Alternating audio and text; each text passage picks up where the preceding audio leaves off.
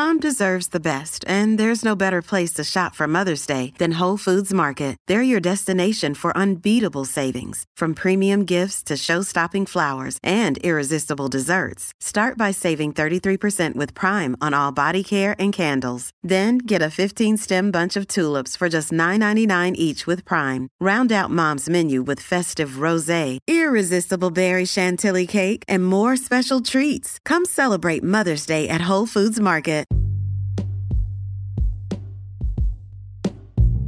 Hey everybody, what's up? Welcome back to another episode of Everything Kratom, the podcast about anything and everything Kratom. Great to have you with us on this Thursday morning. Hoping all is well with you out there. Today I wanted to do a fairly brief one, but I saw this announcement, and it was through this article on Whole Foods Magazine, of all places, and it was talking about how the FDA recently sent warning letters to four Kratom companies. And this was over what those companies were claiming Kratom could do, or supposedly do. This is something that I talked about a little bit when we were talking about the eight factor analysis that the AKA put out there. And that, you know, that's the study that they've put out every few years and updated that's looking at uh, numerous variables when it comes to kratom and potential risks and benefits.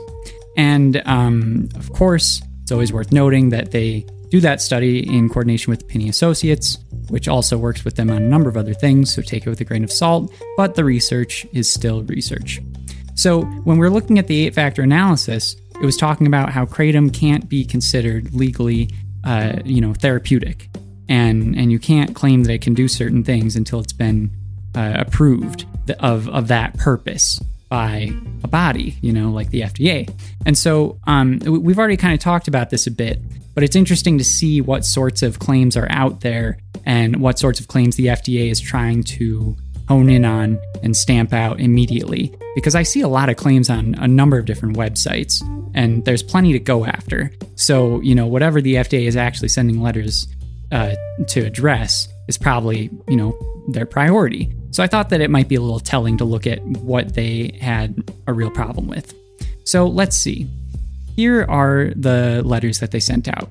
And just a quick note I don't know about any of these vendors and I have no opinion on them. So they sent letters to Herbsense Botanicals, Clarity Kratom, Kratom Exchange, and Omni Consumer Products LLC, or Yo Kratom. um, looking at the specific issues that the FDA brought up, they said these were problematic claims. The FDA pointed to a blog post titled Kratom and Low Blood Pressure on the Herbsense Kratom blog website. And it said Kratom has been used to manage numerous conditions, including opioids withdrawal symptoms. And then it also said many Reddit users attest to Kratom's ability to improve blood pressure. Then it has another one. This is on Clarity Kratom.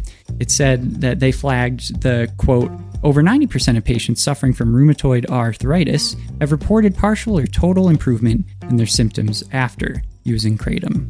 And the other statement that they had an issue with from Clarity Kratom was Kratom may aid in lessening the symptoms of opioid withdrawal.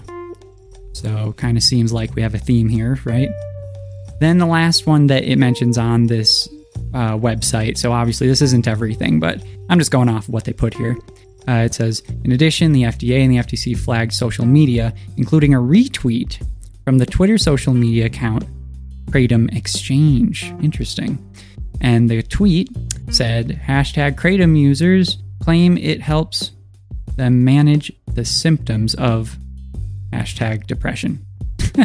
There's some Twitter language for you. I have to read through that again. Hashtag Kratom Users claim it helps them manage the symptoms of hashtag depression. And those are the things that they had issues with, um, or at least some of them. So th- that is uh, kind of the gist of it. Now, the things that I find interesting here are the following. Firstly, the thought that this kind of provokes, the last one in particular about the depression post. There's a lot going on there. I don't want to wade into it much, but there's an interesting aspect of the fact that the FDA is like weeding into uh, companies post on Twitter. You know, it, it's there's something there that kind of gets me a little bit put off by the whole situation. However, I do understand that a company advertising something, you know, it doesn't really matter where they advertise it because if they're putting out a statement, it must represent the company because they said it and therefore it is their stance, right? So I guess I see what they're doing there. I, I don't know how I feel about it, but I do know that, you know, I don't want people to think that Kratom is going to cure their depression in and of itself, um, because that can really lead to some bad situations. At the same time, you look at their post and it says it, you know, Kratom users claim it helps them manage the symptoms of depression. That's not too much of a claim, right? I mean, it's saying that Kratom users claim it. Maybe if they said some Kratom users claim it, I don't know. Anyway, this is getting really into it. I'm, I will not do that. But that's one thought that I had. Then looking at the others. So there's this claim Kratom has been used to manage numerous conditions, including opioids, withdrawal symptoms. So that one is. I, I mean, the thing that I don't get is it's true. I mean, anyone can point to at least one person saying that kratom is being used to manage conditions that include opioid withdrawal symptoms. It doesn't even say that it helps, but it says that it's used that way, you know, by some people. Um, you know, and that's kind of different from the other aspect from from Urban's uh, or sorry, Herbson's kratom, where the other post they said many Reddit users attest to kratom's ability to improve blood pressure. Now that's actually invoking like a positive outcome from using kratom to deal with blood pressure. So I feel like I view both of those as in different categories. However, again, I see that they're making the claim that way, and technically it can't be considered like therapeutic or whatever. But, you know, each of these I kind of view a little bit differently. And I think that that's why I like looking at these because it's interesting to see the FDA group these together as, as all warranting at least one uh, letter of, of warning, you know? So that, that's interesting to me. Then this Clarity Kratom comment Over 90% of patients suffering from rheumatoid arthritis have reported partial or total improvement in their symptoms after using Kratom. Kratom may aid in lessening the symptoms of opioid withdrawal. So the second one is, you know, actually claiming an outcome, and then uh, the the you know first one is saying that it, it it's almost like citing a specific study. I've tried finding this 90% figure talking about rheumatoid arthritis, and I haven't been able to find it anywhere. But if that study exists, that would change how I view this as well, because it's like if they're citing a study, what's wrong with that? If they say, because this study says that, you know, 90% of the patients in this study said that it helped them with this, it will help you with that. Maybe that's different, or maybe I'm just kind of like being nitpicky here and, and these do all belong together. I don't know. But the thing that it made me think about was it made me want to look at the FDA and all of their sources, as I like to do often, because these, according to the FDA, are not uh, appropriate to put on Kratom products. And when I go to the FDA website, it references HHS. And specifically, it references HHS and a post that they have on their website, which talks about what drugs are, you know, considered okay to use when you're dealing with symptoms of opioid withdrawal. And so you click on that, and it's kind of like some information talking about how uh, you know, there's this misconception that medications used in medication assisted treatment substitute one drug for another. and then it says the National Institute of Drug Abuse, or NIDA, uh, provides a helpful fact sheet summarizing effective treatment options for opioid addiction. So, like, the FDA references the HHS saying directly, it references them saying that a lot of people think that using a medication uh, assisted treatment method is just going to substitute one drug for another, and that's a myth. but at the same time, they're saying this to combat the idea that kratom can be used to help treat opioid withdrawal symptoms because it's substituting one drug for another. Do you kind of see why like I kind of find this ridiculous? You know, it's not that I don't understand there needs to be like checks and balances here, but your reasoning for, you know, using um, methadone, for instance, is you know, one of the myths that you want to bust is that it's not like just replacing heroin if someone's addicted to heroin. It's like, okay, and then your argument for kratom, you know, being not used that way is that, well, it's just, you know, getting them hooked on a different drug. it's like, well, okay, well, then, you know, what are you doing? it's not just that. Of course, I don't think that anyone dealing with withdrawal should just be like only treating it with drugs and not doing anything else. Like, of course, it's going to be like medication assisted, not medication only. But if that's your reasoning, I kind of find something a bit off there. Then, with their second link there, you know, HHS says NIDA provides a helpful fact sheet summarizing effective treatment options for opioid addiction. So then, you know, now we've been referred from FDA to HHS and HHS to NIDA.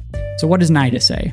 Well, we go to NIDA and they say uh, buprenorphine and methadone are essential medicines according to the World Health Organization report of the World Health Organization Expert Committee 2005. So I go to that, you know, resource and their source is the World Health Organization. And I'm like, wow, I didn't know you guys knew World Health Organization existed. because they just said that kratom isn't even a danger or a real issue. And I haven't heard you guys mention it once. I don't know. I just find that hilarious. It's like, it's so, it was so like, I don't know, in a very sad but funny way, uh, uh, just satisfying to find that their source is the World Health Organization expert committee saying that these two drugs are, you know, uh, essential medicines and that that's why they're okay to be used this way. And it's like, okay, well, obviously, kratom hasn't been deemed an essential medicine by the World Health Organization because it's barely been looked at by them, but they just looked at it and said, well, there's not really any threat. There's actually a lot of potential. You know, there's like, there's some, you know, p- possibility of like having some sort of like uh, mild addiction or mild habit forming, you know, behaviors around kratom. And they said, but it's really relatively mild and it's not worth our time. and like the benefits are really interesting. So, uh, where's that? so, anyway, I just think that's funny.